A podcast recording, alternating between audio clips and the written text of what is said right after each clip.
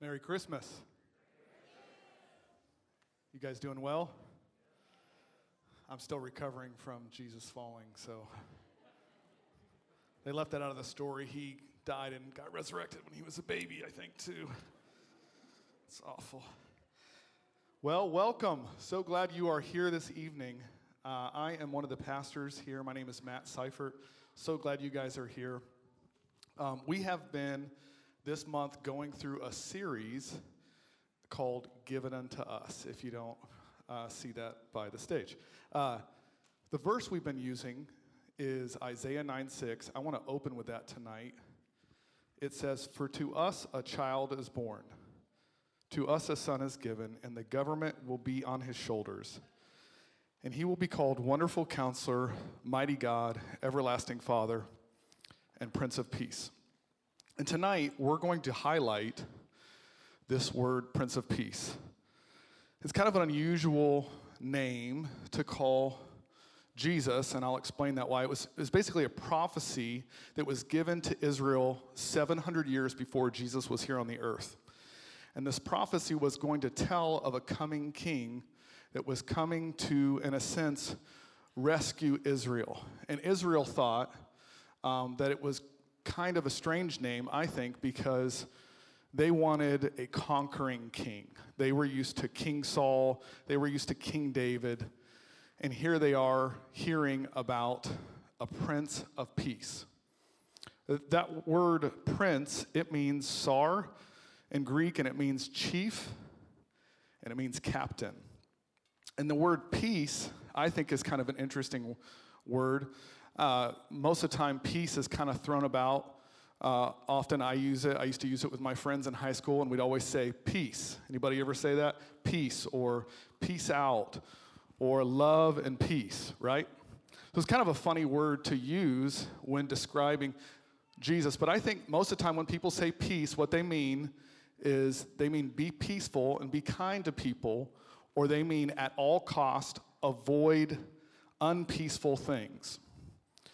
And Jesus was the Prince of Peace. He was a little more realistic, okay? He was a little more, you can't avoid everything that's hard. John 16 33, he said, This is Jesus talking. He, he said, And everything I've taught you is so that the peace which is in me will be in you and will give you great confidence as you rest in me. For in this unbelieving world you will experience trouble and sorrows, but you must be courageous, for I have conquered the world. Um, so even Jesus here was saying that we need a we need to realize that avoiding peace is kind of a strange thing to do. Um, but he did say that the same peace that's in me can be in you. And here's what I believe is if we ever want external peace, I believe a lot of people want external peace. There's chaos going in the world right now. That's all we see on the news every single day. It seems like more chaos upon chaos. And if we ever want that external peace, we have to have that same peace that Jesus speaks of. And I'm going to tell you a story. I'm going to kind of paraphrase it. It's in Luke 19. I'm not going to read it tonight. If you want to read it on your own, I'd recommend it. But it's the story of Zacchaeus. And it's kind of a funny story to use tonight, but I can explain why I believe that it references this whole peace thing. So, uh, if you know about Zacchaeus, um, it says that he was the chief tax collector. Okay, we have Jesus, the chief of peace, and here Zacchaeus is the chief tax collector.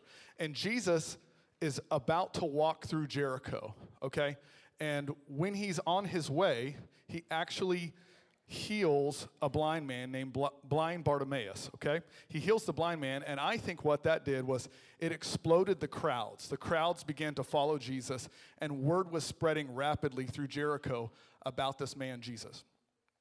And so Zacchaeus, it actually says that he was rich. Another translation says he was very rich. Another one says that he was quite rich. Um, he was a man of influence. Matt translation says the guy was loaded. Okay, he had some money. He probably had some Mercedes Benz or something in the garage. Bentley, I don't know, what's his favorite cars, you know? I could go on.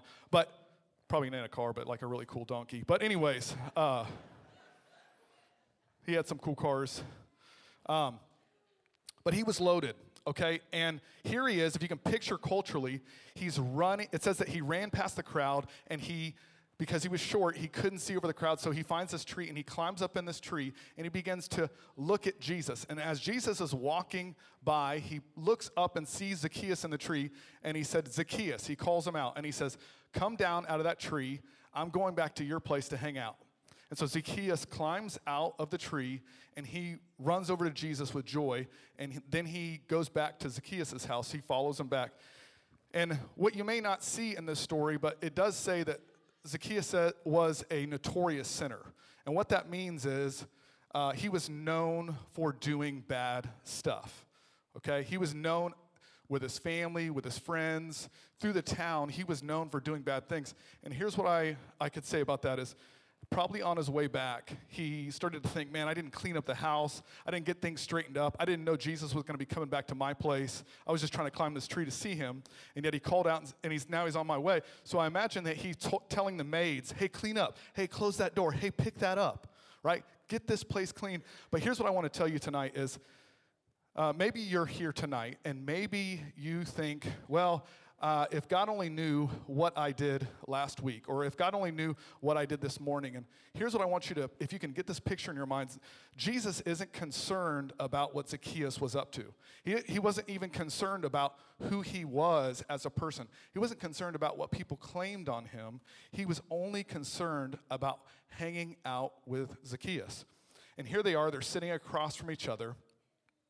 And Jesus or Zacchaeus actually says, he says, I'm going to take everything, I'm going to sell everything and give it back to all the people that I've taken things from. And Jesus said, Salvation's come to your house.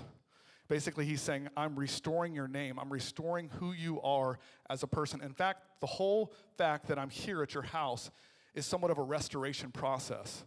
And then verse 10, it's going to be the only verse I read in this, in this chapter, but it says, verse 10, it says, For the Son of Man has come to seek and to save that which was lost. And see, I think that Zacchaeus uh, was running because he was looking for peace. I believe he had arrived. He was at the place of arrival and he was still looking for something more. And verse 10, it says that Jesus said, I came to seek and to save that which lost. So here he is sitting across from a notorious sinner. He was sitting across from somebody that everybody claimed was a bad dude. And Jesus saying, I came to seek and to save that which was lost. Well, you might ask, what was lost, Matt? What was lost? And if you if you if we kick back to Genesis in the garden with Adam and Eve, okay, it says that Adam and Eve walked in the cool of the day with God, and they had a conversation uh, with Him. I don't know what they talked about. I don't know if they talked about why peacocks have the males have feathers and the girls don't. I don't know what they talked about. I'm, I'm still wondering what they talked about. But it says that they talked. And here he is okay? Jesus is sitting across from somebody and he's saying, I came to seek and to save that which was lost. What was lost was the ability to be able to talk with mankind, the capability of being able to sit across from somebody and the, and the sinner to not be concerned that it's Jesus Christ that's sitting across from him. Uh, I don't know if y'all know this about um, princes uh, of the time, but I believe the reason why Isaiah called him a prince of peace, or it was a prophecy, is because at that time, princes were not necessarily like kings. They were, they were sent out uh, if there was aught, if there was um, kind of a condition between one kingdom or another, if there was um, maybe a separation between kingdoms and they were about to go to war, princes were sent out and they were sent to kind of negotiate. They were sent to try and bring peace, if you will. And I believe that's what that's why Jesus was called a prince is because he came down to bring peace back between God and man. There was a chasm, there was a gap, and that's why Jesus came was to bring us close to him. He was to bring us peace between the relationship. And you might say, "Well, Matt, um, I don't know how that really affects my day to day right now. Like, maybe you're not that person that has arrived. Maybe you're not that person that has everything, yet you need more peace. Um, I will say that if you know anything about Jesus, he was somebody that during a storm, he would fall asleep and the disciples would wake him up. He was also somebody that sent the disciples out and then came and walked on the water to the disciples. And then he even called out for Peter and encouraged him to walk on the water with him. And the reason why I say that is because maybe you're somebody that uh, uh, maybe you haven't arrived. Maybe you're at a, a, low point. I want to tell you, when I was 17 years old, I remember uh, my parents had just separated. Um, my mom had separated from my stepdad, and I, we had moved into a really small house. When I say really small, I mean really small, and I call it the house on a tilt because when you walked in it, we kind of walked like this, right? Everything we did, we were just constantly like this. Like, I don't know if you remember the like Taco Bell commercial, but that's what we felt like. And I remember uh, the house had these strange bubbles on the ceiling. I remember um, food was really it was hard to come by at our house because my mom she only made about four dollars and ten cents an hour uh, and i think it was working part-time and this was in high school when we needed things and i remember uh, there was a point in time where um, everything that we were trying to fight for was just food really uh, I remember there was a, a, loaf of bread that even the cat had decided to eat through the plastic and eat all of the bread that was left over uh, when we were hungry. I remember uh, the electric got shut off. Um, and we had no power. We actually didn't have an air conditioner, uh, and we lived in Florida, which is kind of crazy. It kind of goes hand in hand as air conditioner and Florida. Uh, I also remember uh, the water heater got shut off, and if you know anything about me, I hate cold showers. Okay, I, ho- I, hate cold water, I hate cold air, but I really hate cold showers. And uh, I remember as a high schooler, my mom was bringing me to church, okay? And she was actually dragging us to church. Um, and I remember getting in the shower, and uh, I had still scabs on my knuckles because I was so angry at the time. I'd hit every single door in the house, I tore, tore the whole house apart. And uh, because of the anger that, that I carried inside of me.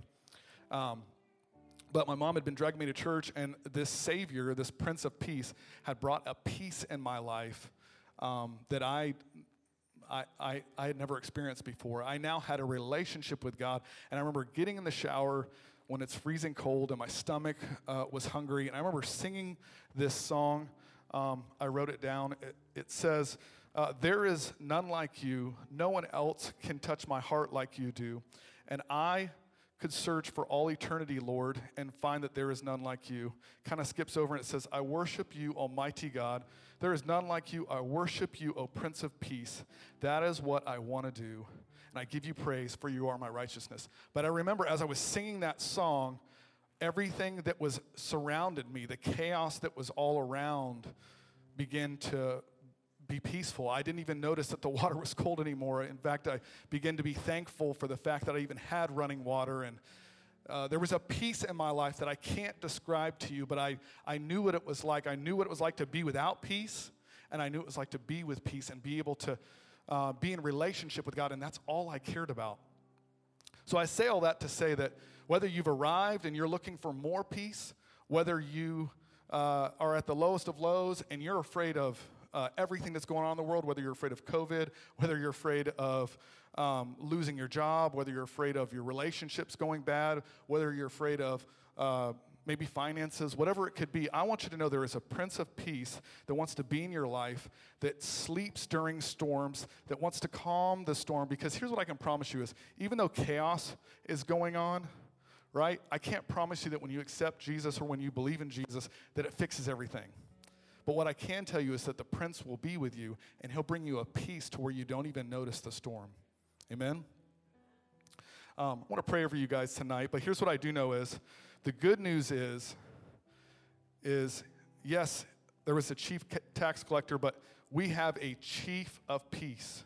And he is our wonderful counselor. He is our mighty God. He is our everlasting Father, and He is our Prince of Peace. Would you guys pray with me? Why don't you guys close your eyes? Father, we thank you, God, for everybody that's in here tonight, God. We thank you, God, that you are our Prince of Peace. You are our King of Kings. You are our Lord of Lords, and we trust you tonight. Whoever's in here, God, I thank you, God, that you give them peace right now in the midst of whatever they're going through. We love you, God. We honor you tonight. If you guys would stand with me in Jesus' name, amen and amen.